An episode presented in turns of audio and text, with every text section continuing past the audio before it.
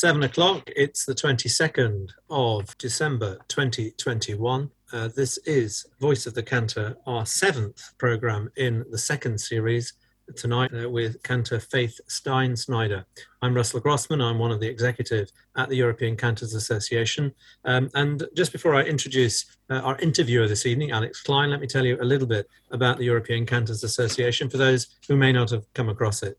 The European Cantors Association is an independent organization. We're established in the United Kingdom in 2012. We reach across the spectrum of Jewish worship to ensure that the unique music of Jewish prayer continues to enhance synagogue services for generations to come. We arrange cantors conventions along Orthodox lines in the UK and in European cities. Our academic wing presents international conferences on the music of Jewish prayer in partnership with universities around the world. ECA also presents Zoom talks such as this, the Voice of the Cantor, and we do so uh, by tackling some of the burning issues in the cantorial world through Voice of the Cantor. Today, our interviewer is Alex Klein. Alex needs little introduction to many of you. He's the director of the European Cantors Association. He's always been passionate about the music of the synagogue.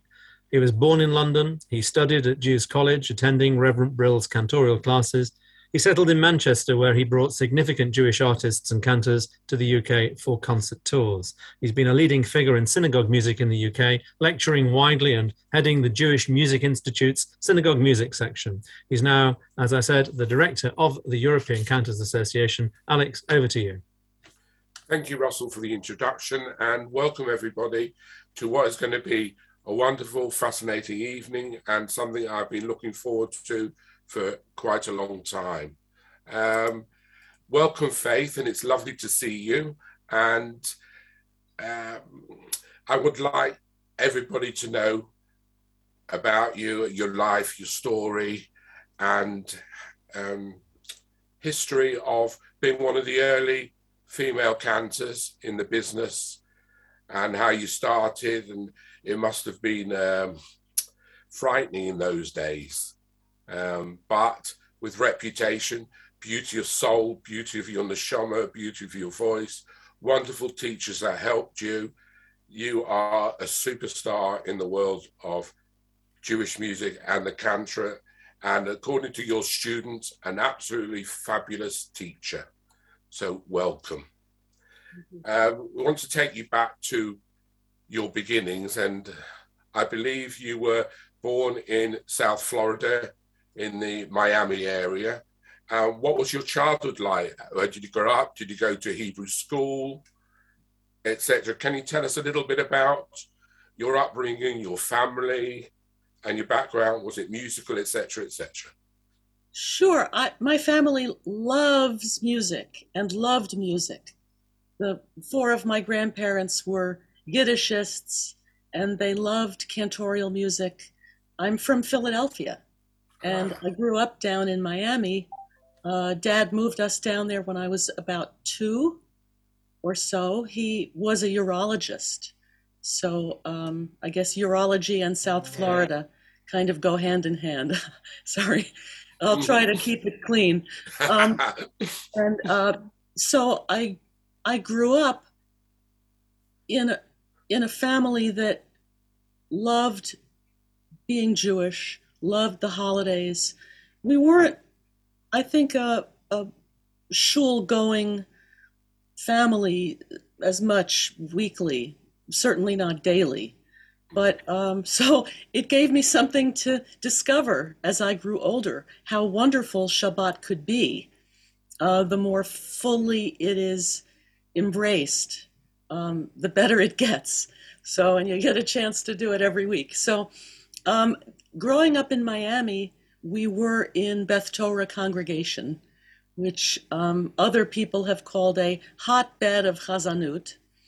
Um, it sounds a little dangerous when you put it that way, but um, 1,100 people who otherwise didn't get along would sing like crazy on Sabbath and festivals and holy days.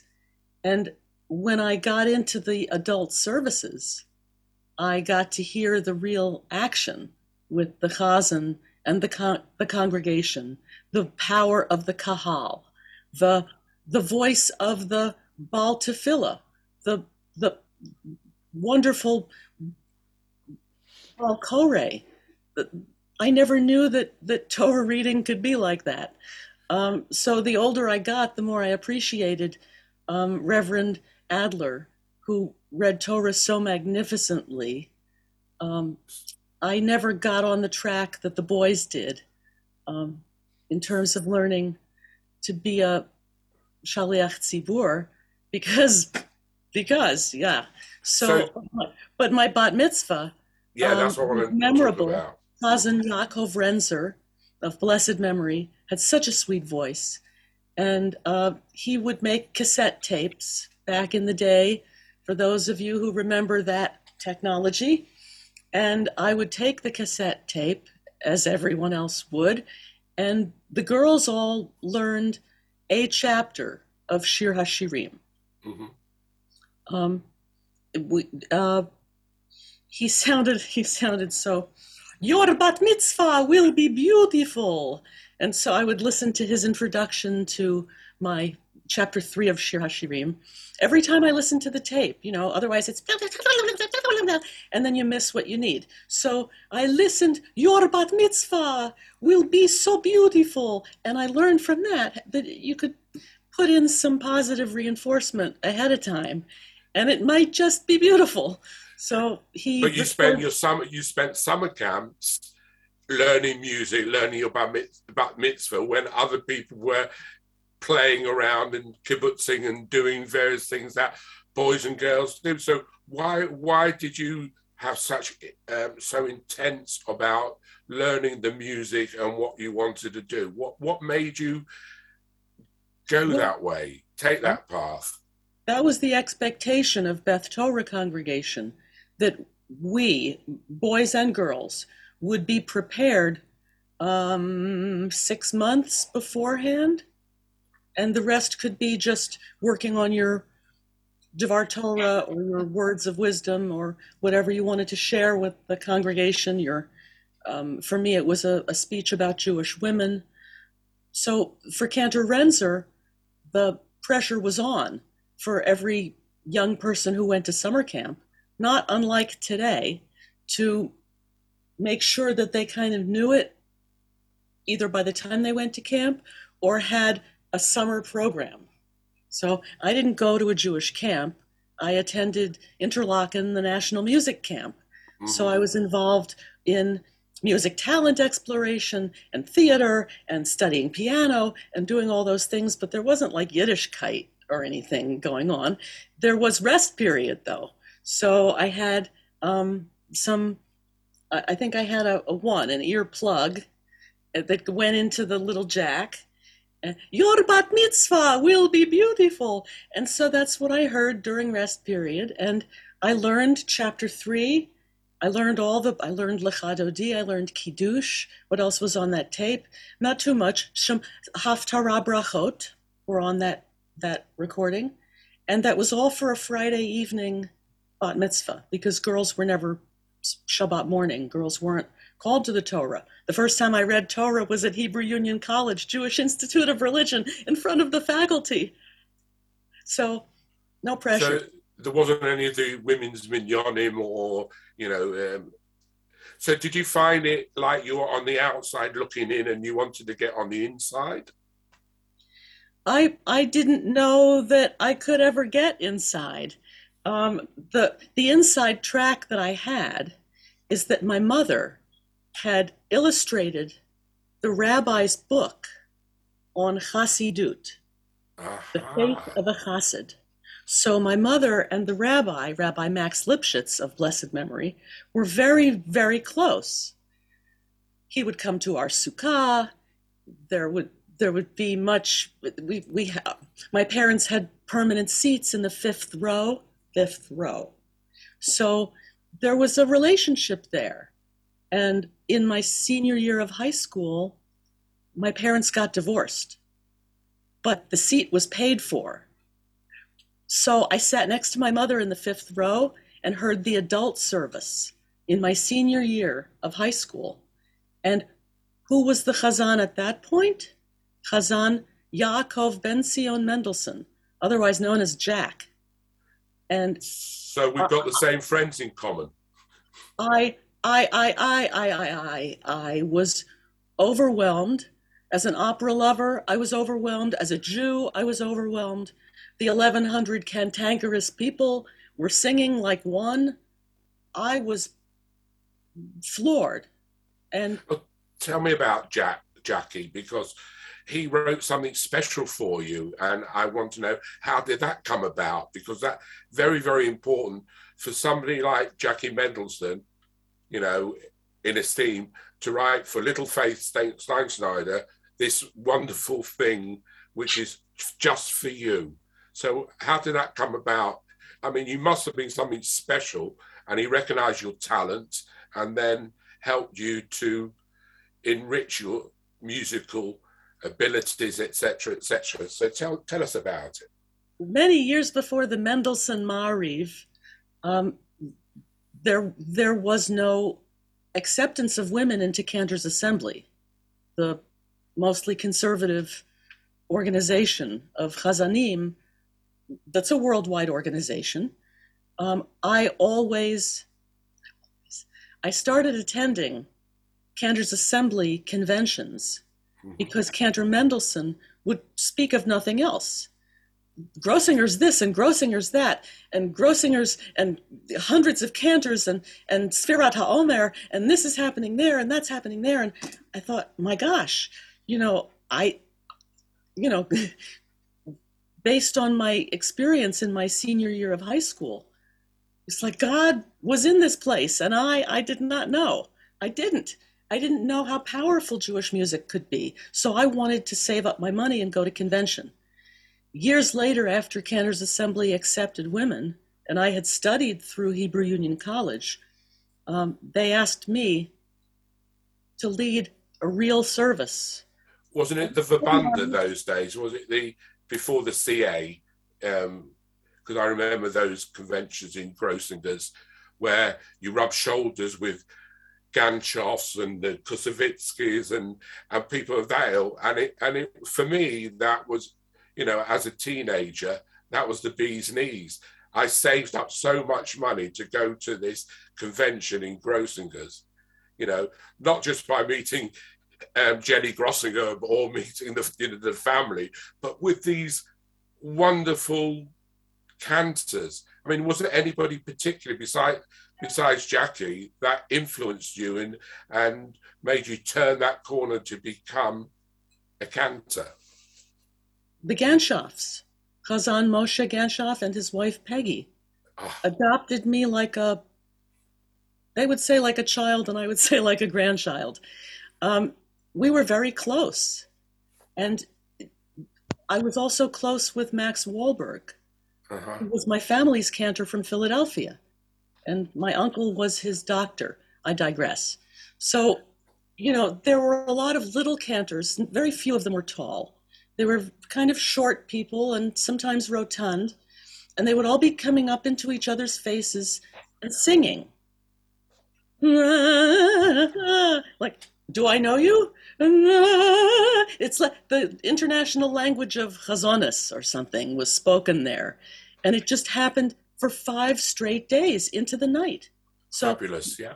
I remember it well. Yeah. Like for me, it was 1.40 in the morning at the late night where but I, I remember Gildar played for me. Ah, I remember going to the same apartment Moshe Ganchoff lived, and what he would do is, Alex, I want to sing something for you. I've just composed this. You remember how he used to go on and you know in in that voice, and you would listen, and you would. It would be such an experience. And later on, when he was getting older, uh, I would phone him and he would sing down the phone to me something he'd just composed. But he was continually doing this. And people don't realize to be in somebody's company like that has a tremendous positive influence. It, it's inside your soul. I mean, do you feel the same way? The, the importance of sharing with his students was so moving.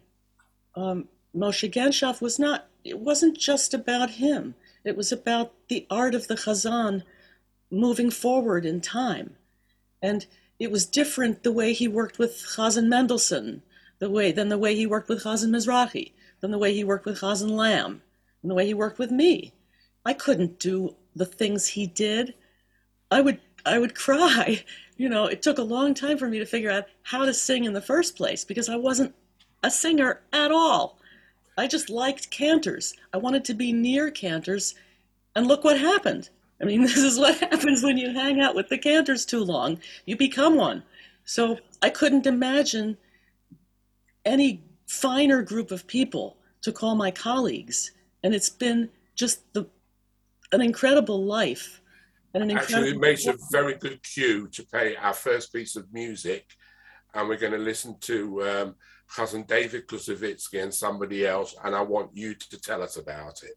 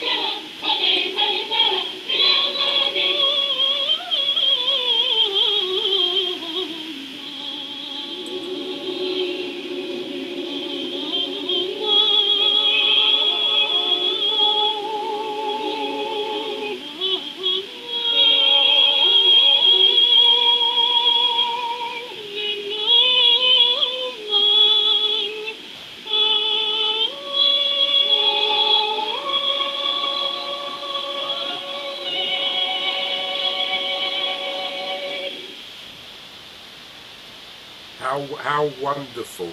Please tell us how this came about and the story behind it. Because I had rabbinical dispensation to be in the junior choir, even in my first year of college, I had come home, um, and it was the Hillel Shabbos.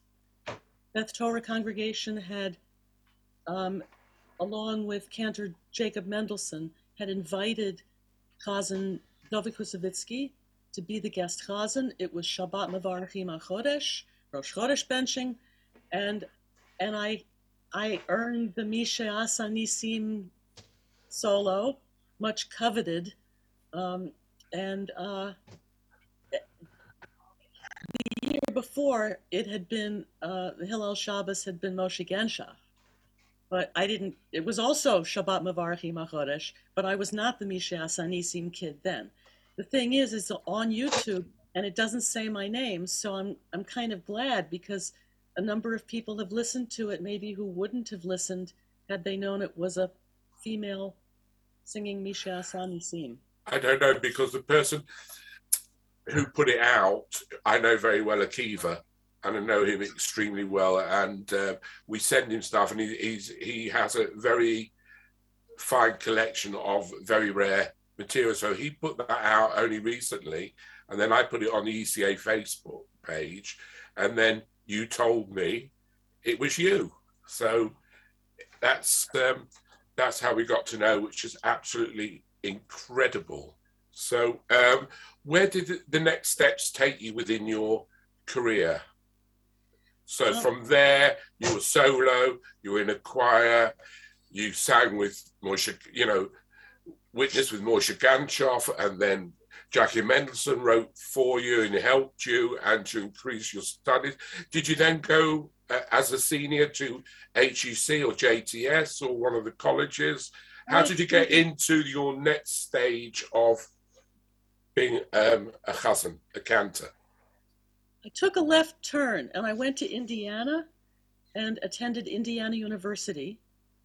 I wanted to direct opera so I studied German and French and Italian and music theory and music history and stagecraft and sang in the opera chorus and took voice lessons. Um, but but I got worse and worse as a singer.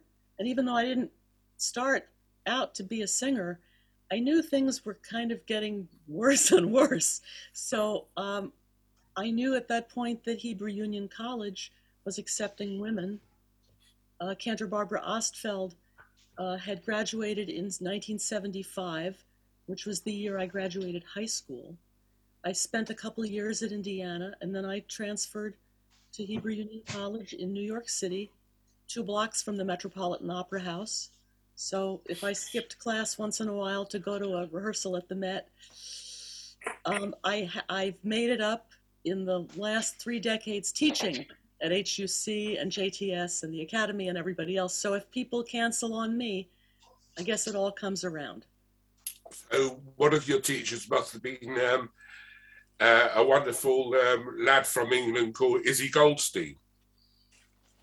Chazan Israel Goldstein, Chazan Israel Alter Goldstein, was an incredible coach, an amazing workshop teacher, and then he was the one who invited me to come onto the faculty as the first woman to teach Chazanut at HUC. So he believed in me before I believed in me. Was there was there a, a lot of resistance? Um, were uh, females cantors able to get positions in at that time either the reform or the conservative movement, or was was there you know, hang on a minute, it's not like it is today. We're talking about 30 years on, which things are completely different to the, what they were when you first started. So, how frustrating was it, and who helped you along the way? Um, frustrating. What makes you think it was frustrating? Because I know the feeling. um, yeah, uh, my colleagues supported me. Um, they made me feel that what I was doing was important and vital. Uh, there was it was easy to get employment in a reform congregation. um, uh, that was that was and it was a great thing too. Um, I served some of the largest congregations in the country, and it was great to have a music budget. What can I tell you? Um, great to have five different choirs, all those things.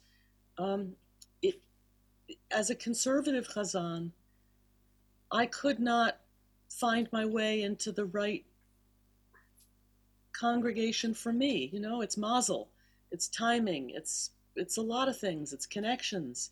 I was the first runner-up for a number of interviews, so congregations who were persuaded to at least hear a woman on the, you know, on. But how can you be a runner-up? You're one of the top ten Jewish women singers in the in the world. So they so you Well- know and and therefore those accolades are something that you earn. You don't just get.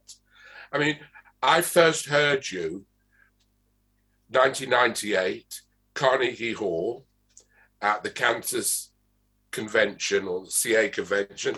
I still have, if anybody wants to see the program, and I went. I was staying at Sol and June Zim's, and um, they were doing something in in Central Park. It was was a magnificent uh, concert in the park and something they had at home. And Sol said to me, "You've got to listen to this girl. She's a wow. She's going places, and she's going to do Rosa de Shabbos." And I said, "A girl to sing Rosa de with." the feeling, the understanding of the words. I've never heard it before. He said, Alex, just listen and you'll see. So I listened, and boy, oh boy, was he right. So I think I want to play our, our listeners a version of Rosa de Shabbos with another very, very good friend of yours and mine, Joseph Ness, who's a brilliant arranger and it, it really a, such a dear friend and it, extremely humble as a person. I've worked with him on the Night Project, you know, the, the work of, of Leibele Glantz, and you know, he's transposed the whole of his music, etc. But we're now going to listen to um, Rosa de Shabbos with an orchestra conducted and arranged by Joseph Ness with you singing. So please enjoy and let's sit back and listen.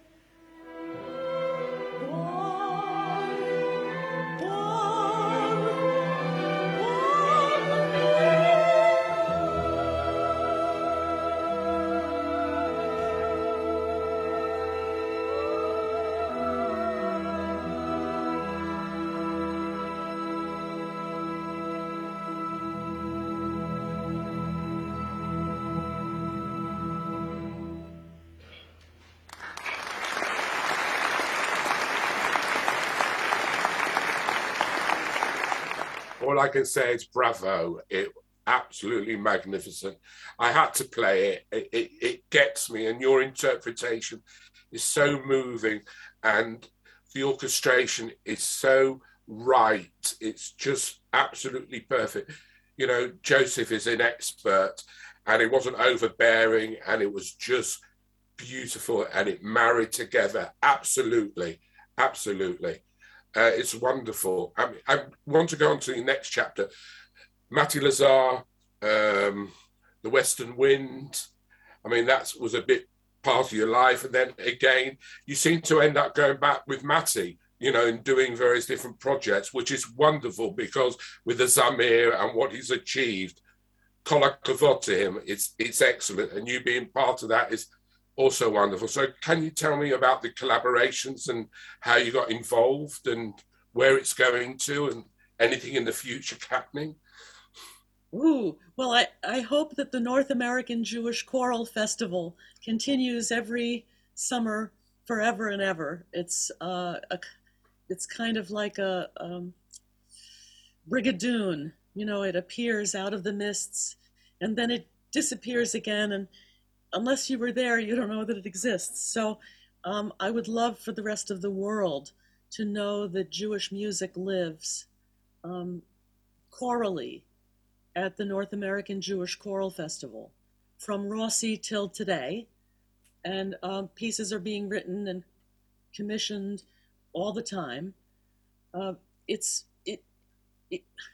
I got involved with with Matti Lazar because I would sing um, in a pickup group he had called Selah that traveled and sang for cantorial concerts.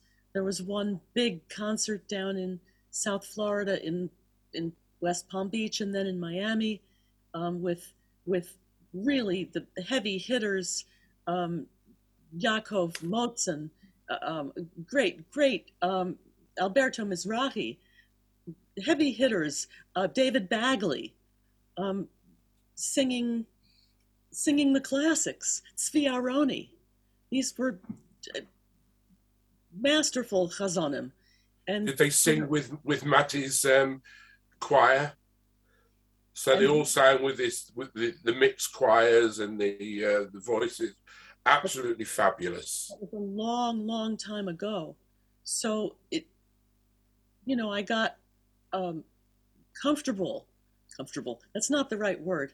Um, used to the the expectations of being a choral singer, and it was an incredible honor to be included in the Mantua Singers, with programs over a number of years. Not just the music of Salomone Rossi, but others it, and it, incredible uh, programs that Mati had put together this group of mostly cantors to sing Rossi.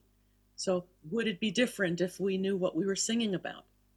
So and doesn't it actually break the rule when people say that the youth of today are not interested in Jewish liturgy or synagogal music? It's it's completely blown away because if you look at what Matty's done from not only all over the USA, Canada, and Israel, there's no reason why there should be this negativity that says that kids, the youth of today, don't want to sing in these wonderful groups. I think music is a, so powerful, which you've proved, which Matty's proved, and other people. So if you had maybe um, a message to give to the world out there about our wonderful liturgy and how we continue it, what would you say to the next generation? What would you say to the negative people? well, it's never what it used to be. It's never what it was. Whatever it is, um, the love of of prayer modes, the love of Nusach, the love of the Misinai, as if it came from Sinai, or alt, ancient melodies that are woven into the Jewish music of ours like a musical calendar, so that you would know what time of day it is, what time of year it is. All those skills of knowing how to be in the, literally in the moment, Jewishly musically, is connects our people through time and space. So those skills, Torah reading, uh, chanting prophetic texts, uh, weekday nusach, as simple as it is, it's so important. So Um, should they start at Hebrew school and and Well, um, or the, in the synagogue? Where do they start? And, right, you're right. and they, they need to be shul Jews. They need to be welcomed into their wherever there is. And if it's a Reform congregation, they may be more uh, comfortable, well versed with a guitar leading this way, you know, um, congregational melodies, as opposed to a cappella or with Meshorarim. Um, in the cantorial schools, they teach all the different styles and all the different modes and all the different things that, that one would need, all the skills one would need to be a successful chazan. These days, it's different than it was 50 years ago or 100 years ago. The teaching skills, the administrative skills, the Zoom skills, the the um, those who are who are otherly capable. There are so many different ways of teaching. Um, there's no end to what we can do as uh, facilitators of communal worship, as as song leaders in the sa- most sacred way. do you think every synagogue, whatever the whatever the branch of Judaism, should have um, somebody who's responsible for the music of that synagogue, um, so they can teach, liaise, and do the right things uh, for the betterment of, of the congregations in general? What do you think about that as a, an idea of moving forward? It's a great loaded question. And who is the director of music? Sometimes it is the rabbi. Many of my colleagues submit cue sheets to their rabbis during the week, asking permission to sing whatever. Um, But do you need permission from, should you have permission from the rabbi? Because the rabbi deals with the rabbi. The pulpit is that of, of or the, the omud is that of the chazan or the cantor or the shliach zibor, and that his domain. The rabbi deals with the halachic questions, and then communally they do together what should be done for for the, their communities. Should that be? Isn't that sacrosanct and sacred? It ought to be, but it's not. So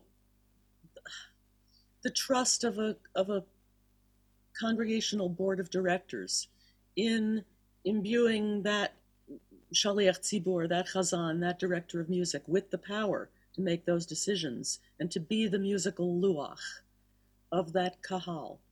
That's that that's something that that I look for in successful congregations, where the chazan is the director of music, and and can can affect great great moments from week to week.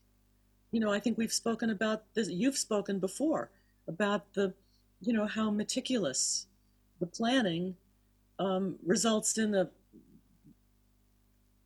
inspirational service. The humdrum or the ordinary or the as usual, eh, maybe not so much. There's no um, astonishment.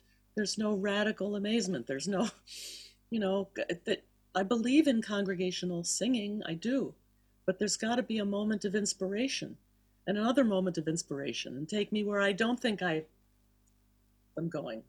Well, you were taken where you didn't think you were going and and you got there and you're an inspiration to many people. I mean, as a teacher, as a lecturer, as somebody who who taught Mifgash Musicali and the and the thing that you involved because I want you to talk about that. I mean,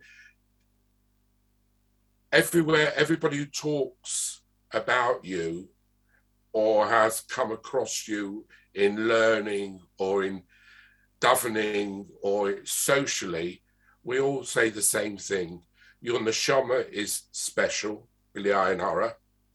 And what you give, you give from the heart. And because you give from the heart with the knowledge that have been you have gotten from your mentors and other people, you're able to pass it on the door of door from generation to generation. And that's what I think your pupils, I know your pupils get, your students get. And that is something very, very special. It's not a secret. There isn't a secret.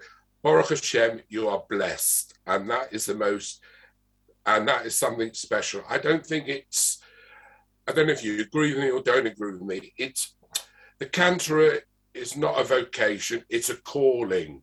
And if you haven't got that calling, I don't see why you should be a cantor. What do you think of that statement? I mean, it's a, it's a huge statement. It's loaded, but um, I'm, that's what I believe. And you, when you have your students go through that process, can you tell if they are going to make it or break it? They're all called for a reason in different ways. And, you know, I do feel that anybody who makes it to the cantorial schools has a commitment to perpetuating the music of the people of Israel. It's too difficult to get in. you have to be committed already. So for those who who certify as cantors, who train on the outside, who apprentice themselves. God bless them all, because everybody's got a different path to the cantorate. There's some cantors' kids, um, rabbinical children uh, who've grown up to be chazanim, and some cantors' kids who've grown up to be rabbis. Um, that Max Wohlberg of blessed memory used to ask me why would I want to be a chazan when I could be a rabbi? And I, why would I want to be a rabbi? Cantor Wohlberg, what, what, I never could call him Max. Um, he just felt there was more power in the rabbinate. And um, he was right. but okay, it's too late now, or maybe it isn't too late now, but I don't know if you have to, you know, become a rabbi to be a, a vessel of knowledge that can keep our people singing into the next generation. I think. So, what are your aspirations? What what's in you still in your on your bucket list that you want to do or would love to do um, uh, to take yourself forward? What is something that is special to you? Tell us. To enjoy more music being created for all the diverse people that there are. I mean, we, no, nobody has the voice of a Yossele Rosenblatt. God bless his memory and how inspiring it is to listen to Yos- Yossele Rosenblatt and Pierre Pinchik and and and and Leib Glantz and Moshe Ganchoff. My gosh! And you know, if I listened just to the male cantors, I would say, well, where is my voice in this? So, it's in finding the new voice that's just as valid. How do we do that?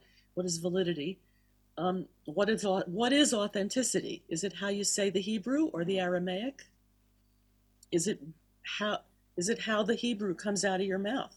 Is it what is that authority with the liturgy that has to happen? Um, well, yeah. Do you find that it's um, you mentioned all these wonderful um, male chazonim from the golden age, and the music obviously was written for male tenor, baritone, bass parts, and the, the choral parts were in, in the SATB, so um, they weren't written for women. Do you find that because of this, you have people like Beth Stiles and and uh, Laurie Akers and, and other people who who are producing synagogal music to combat the fact that women need something written in their key to be able to to be sung in cheder, in, in synagogue, or does that digress from what the liturgy should be and take away the nusach? I think it just adds to the bouquet that we have going on now. And it's a bigger bouquet than we ever had. So, not all the flowers go with each other all the time. You know, there are different styles, no pun intended. Mm-hmm. Um, but we need everybody to, to be as creative as they can be. I look to um, Cantor Mendelson, who, and I look to myself to rework some of the classics. For me, maybe with a touch less repetition or a touch less coloratura or a step lower in in the key um, so that there isn't a um, a tessitura of pain uh, for the listener and the singer. Not the male voice doesn't work the same as the female voice, but expression is expression. You know, my husband, Cantor David Perper, likes to say, "Stay in the express lane, keep expressing." So you got to keep expressing, whether it's a contemporary piece by by anyone. I mean, men and women are writing in the mm-hmm. contemporary style, and I mean, I look to somebody like like Robbie Solomon. Yeah, brilliant. Pop style, but also he's a chazan, and he knows how to be chazonical. I love his Yoribon Olam. I love his Yoribon. Unbelievable. You know, Robbie, I know, and Safam, I know, and uh, they're friends of mine, and I've had them over to had them over here in the UK for a couple of concerts um, brilliant musicians, wonderful arrangers, and again, Matti Lazar, and the, and the festivals and the music and so on and so forth. So, I look to my friend Dr. Michael Isaacson. Great. Writing, still, he's still composing very exciting pieces, and many of them in Hebrew and English, which helps. You know this bilingual. I would love for our next um, again Cant, Cantor's convention for um, somebody to write something special that we can prepare it and premiere our convention, something new, something vibrant that everybody can get together at the convention and in the gala concert at the end through from workshops and everything, sing together because boy oh boy, do we need music.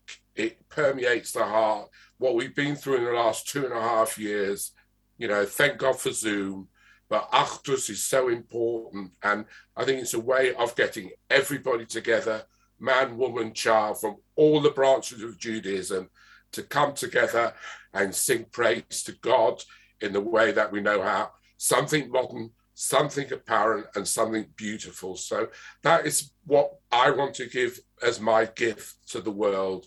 And I want people to come, help me do it, be part of it. That's what I would love to do. I'm not getting any old, any younger, and I want to see something beautiful and creative come out of something with people standing together side by side because Am Echad, we are one people.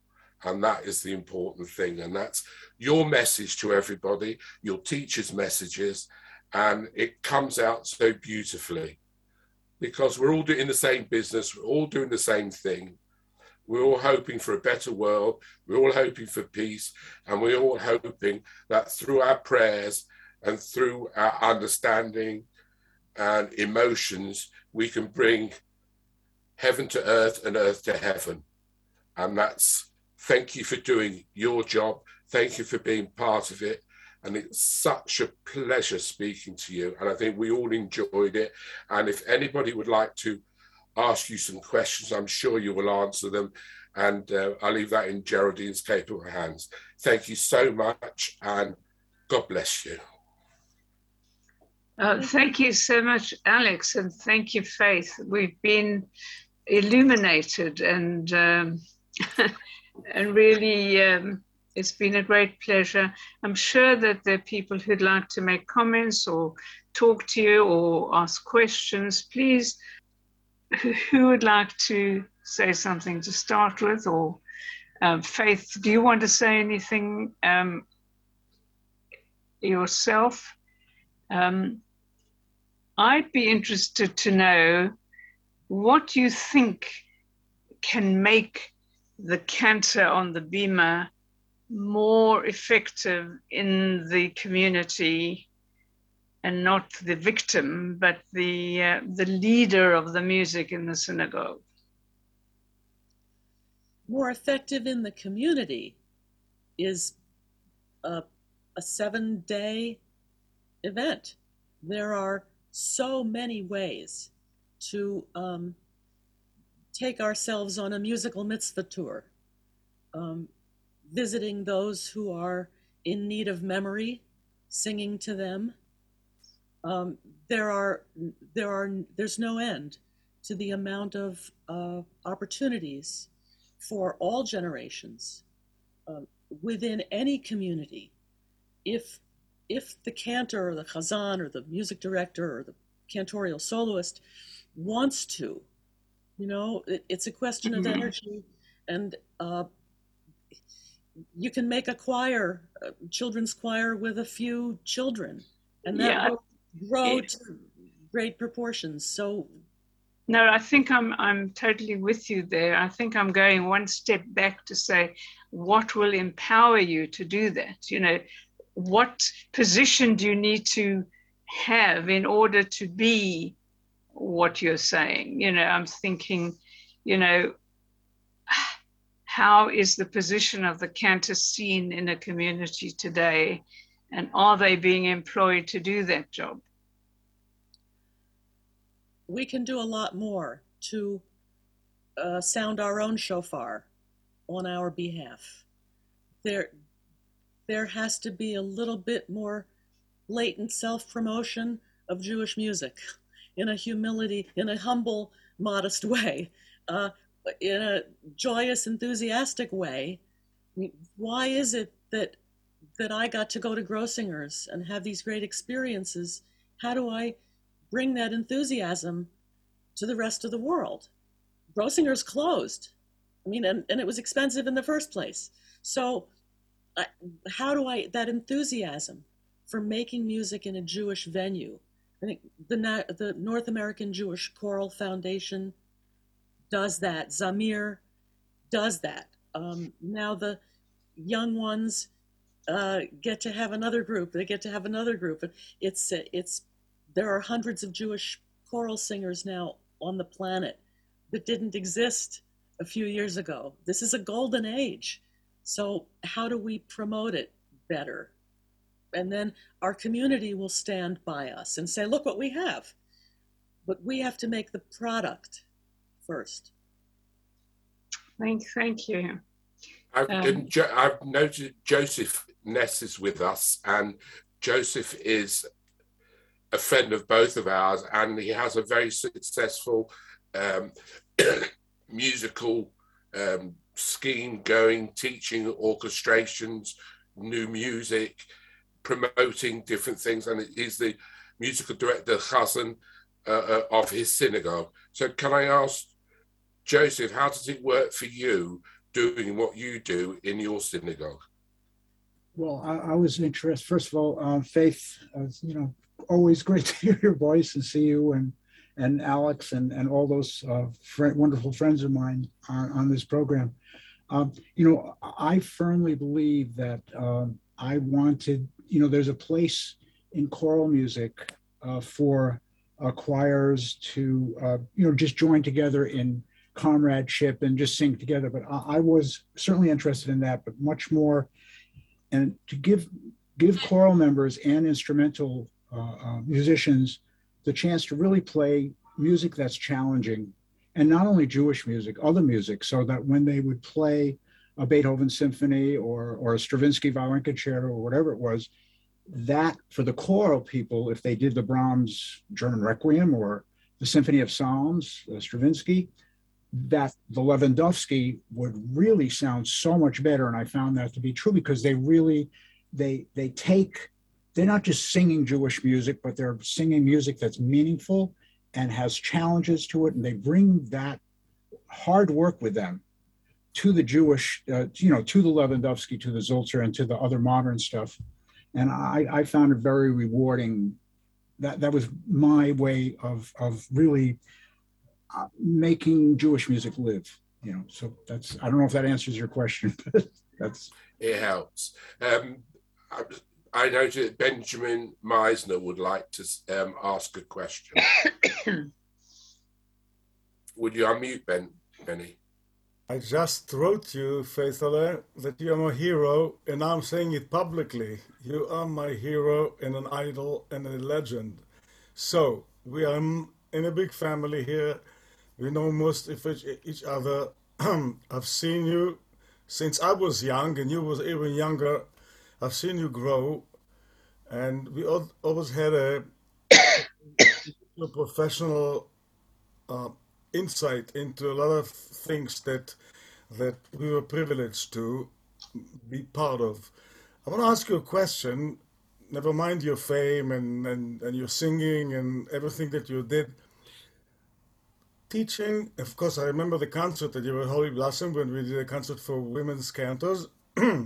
and, um, you know, Jill Higgins and Baz Barak was here. And, and when we come to teach women coaching, in the, with a vocal difference, to my taste, you're one of the few females who can do the chazonic kind of, I wouldn't say krechts because the Chazanic way. I mean, because you were, you had great mentors like Ganchoff and, and, and Jackie and, and, and others, even Alter. But but when you teach a female cantor to do a traditional um, way, not in a diva kind of operatic.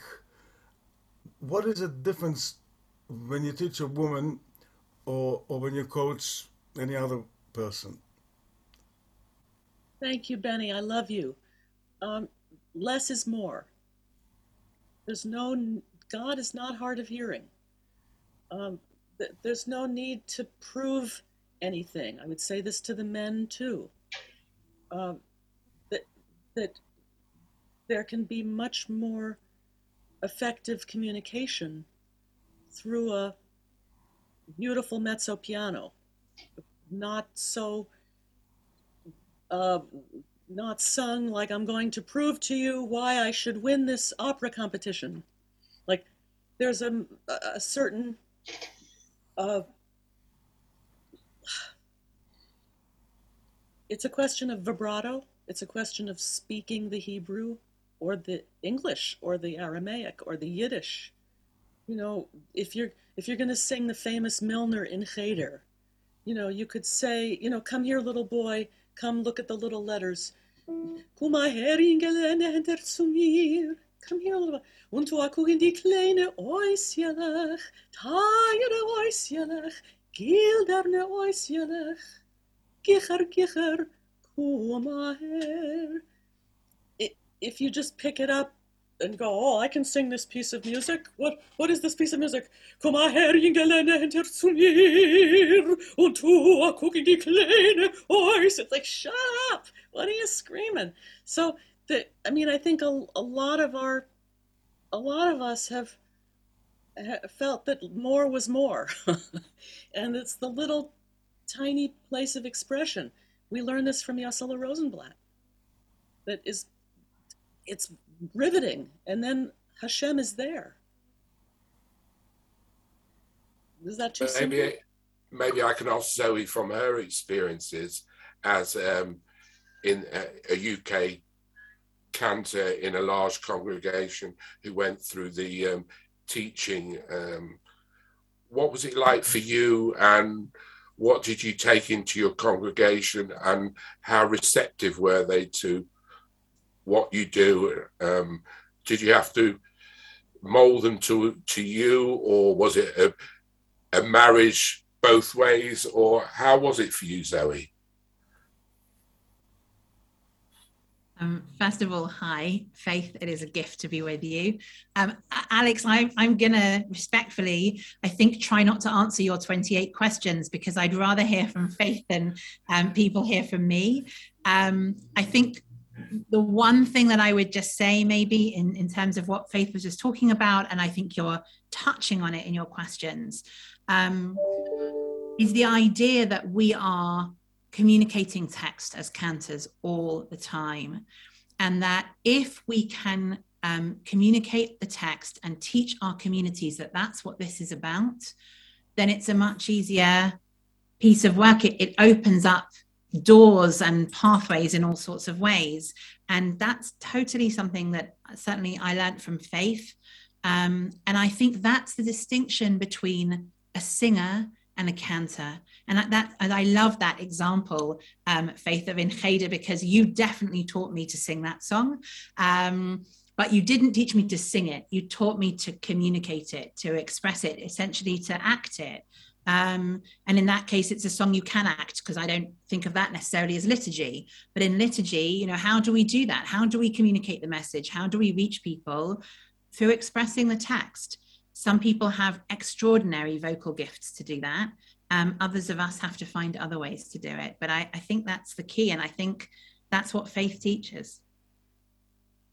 Zoe, that's so eloquent.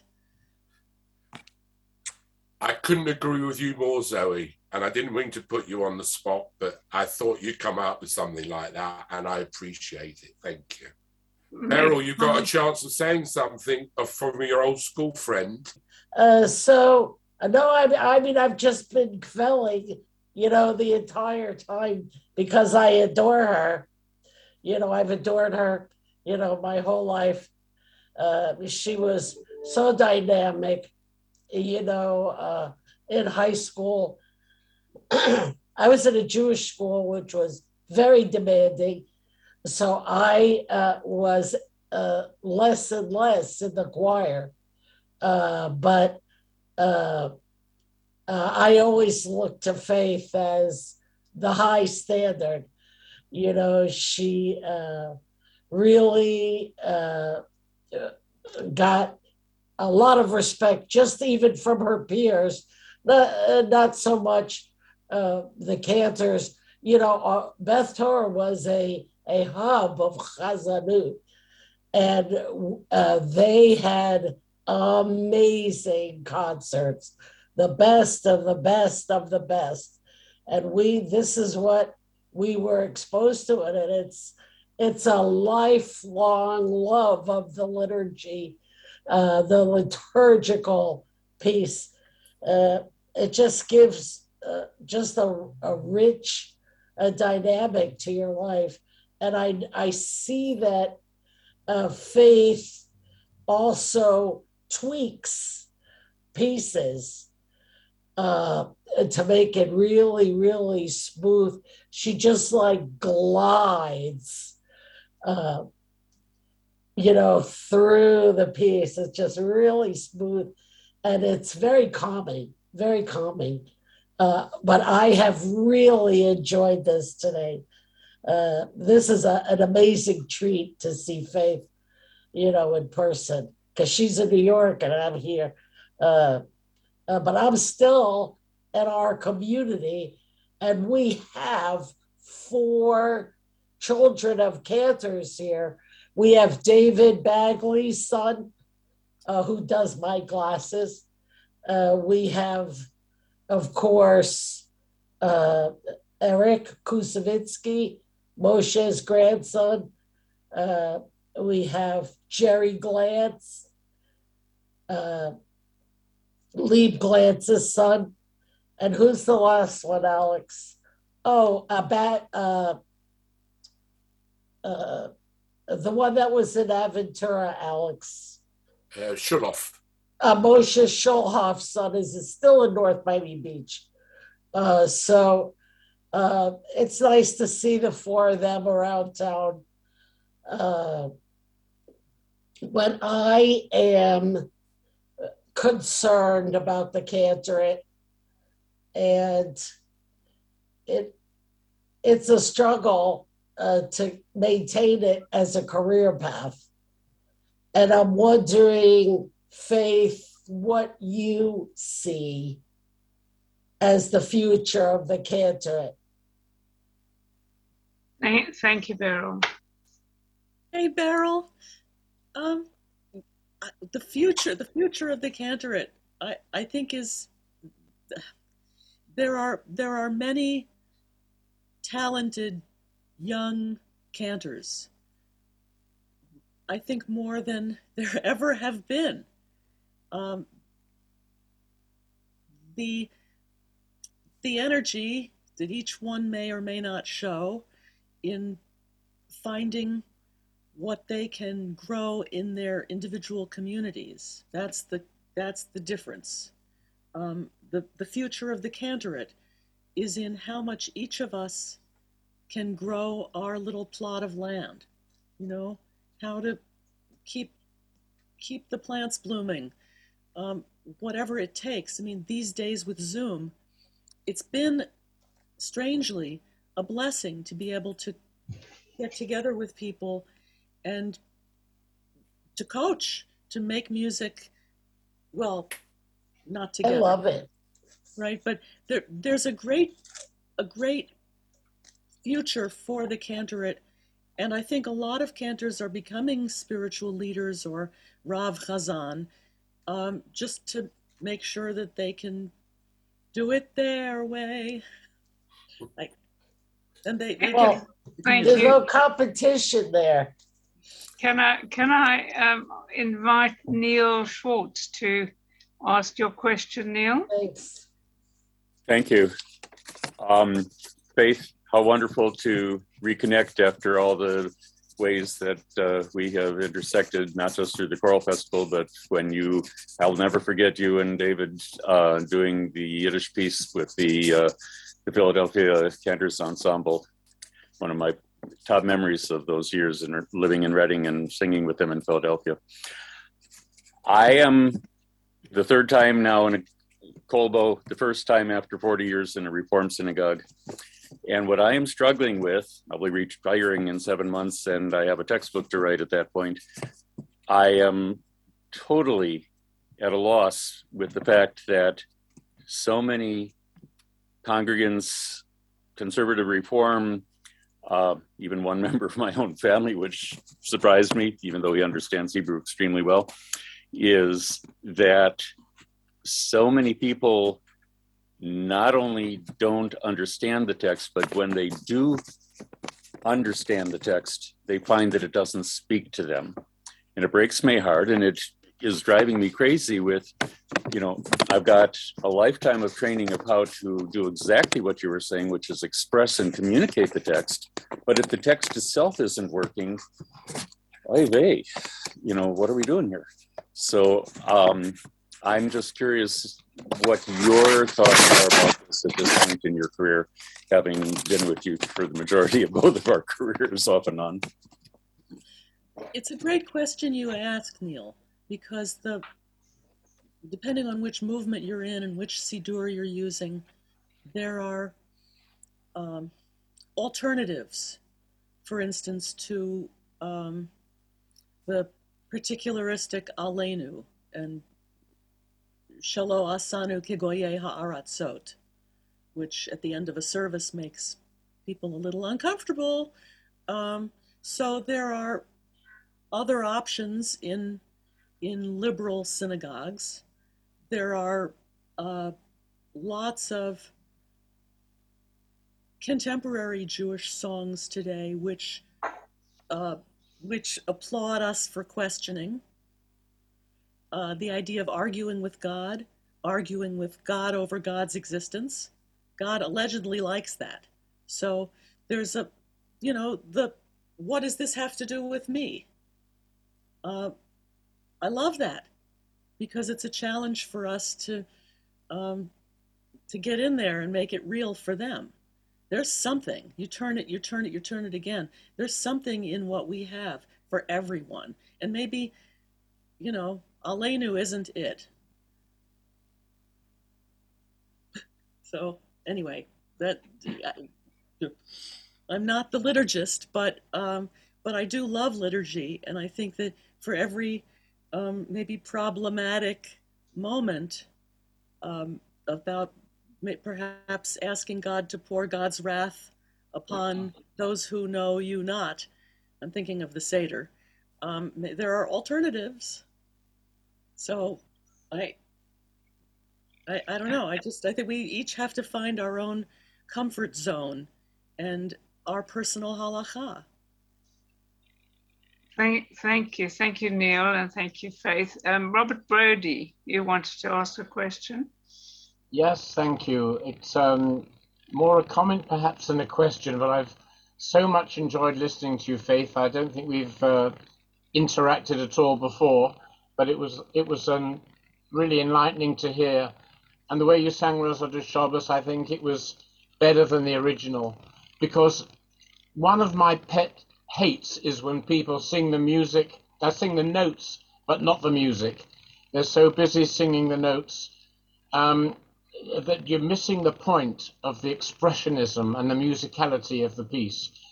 There used to be a television program in England called uh, about the rag trade called Never Mind the Quality, Feel the Width. And I feel that so much chazanus is never mind the quality, feel the height.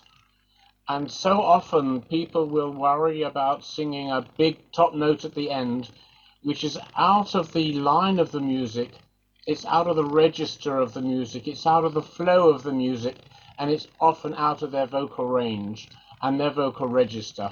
So it was so nice to hear your musicality being given prime concern in the way you're singing and the way you're talking about Hazanut. So thank you so much. It was lovely to hear you.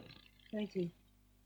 Um, you know, I think Neil is touching on a, a subject that is a very huge subject. It's the cantors are doing all they can. There's nothing wrong with what the cantors are doing, but it's the people surrounding them. You know, it's the community, it's the lay leaders, it's the rabbi, it's the competition from other things to attract children. And and coming back to what Alex said, I'm wondering if the idea of appointing a music director in each synagogue, uh, whether that's a congregant, a lay leader, cantor, a professional musician, or somebody else, just somebody to take notice of what music is being done in your synagogue and maybe communicating with the music director of other synagogues, whether this is a new role we need to introduce into synagogues. What would you think about that? There used to be a role for director of music. Uh, places like um, Park Avenue Synagogue had Neil Robinson as the organist, but also as the conductor of the choir. Um, who's doing the hiring and firing of the choir if there's a professional choir? Who is rehearsing the choir? Um, in Reform congregations, many times there is a music committee or a worship committee or a ritual committee where there is a person who is the head of that committee who can represent, like you, like you said. Um, in other places, those committees have been disbanded, and it's the rabbi. So, who is the director of music? It's been in my contract many times, and a good number of times there's been another person who was the director of music. So, at Baltimore Hebrew congregation, my organist was the director of music.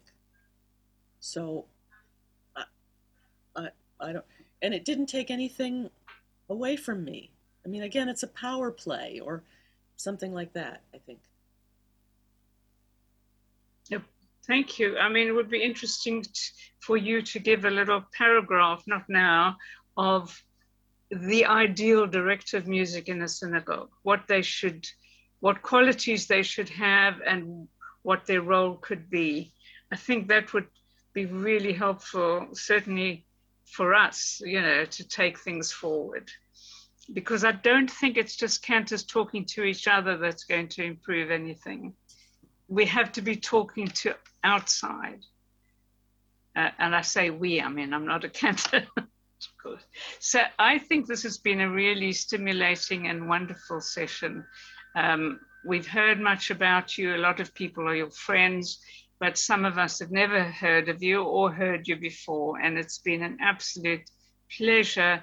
Thank you, Alex, for bringing faith into this forum and for showing us uh, what treasure she is and, and what treasure she's brought to everybody. And thank you to everybody who's commented and made uh, suggestions or thoughts, produced your thoughts. And thank you, as ever, to Alex for driving this and for keeping Chazanut and the way of, of presenting music in synagogue at the forefront of our minds all the time. And if I may also thank Russell for helping to make these things work and go smoothly. It's, uh, it's a lovely team, and we hope we will meet you again, all again soon. Two weeks' time we have um, we have another dear friend of mine, Debbie Katchko-Gray, and uh, she's going to speak about her career, her influences, and hopefully about her grandfather, um, who we today owe so much to. So, if you want to join us on um, the 5th of January, please do so.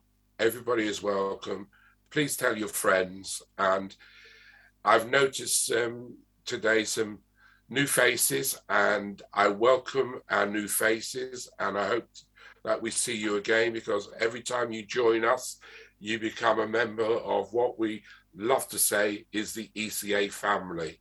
The ECA family is some is a family that's unaffiliated. We are independent, and everybody who joins us has a voice.